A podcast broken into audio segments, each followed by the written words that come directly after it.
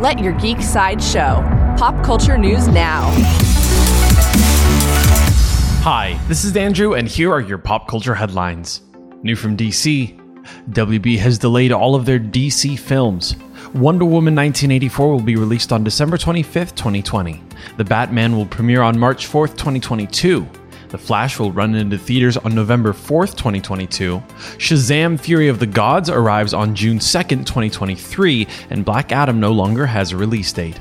Coming soon from Amblin Entertainment, Jurassic World Dominion has been delayed. Colin Trevorrow announced the delay with a new poster from the film that shows Jurassic Park's logo encased in amber.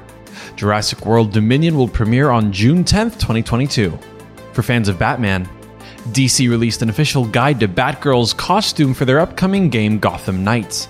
They revealed little details about her batsuit with a caption saying, From hacker to hero.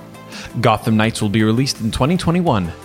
New from RLJE Films, RLJE Films released an official trailer for their upcoming film Arch Enemy. Max Fist, played by Joe Manganiello, claims to be a hero from another dimension who fell through time and space to Earth where he has no powers. No one believes his stories except for a local teen named Hamster. Hamster and Max Fist will wipe out the local drug syndicate and its vicious crime boss known as the Manager when Arch Enemy premieres on December 11th.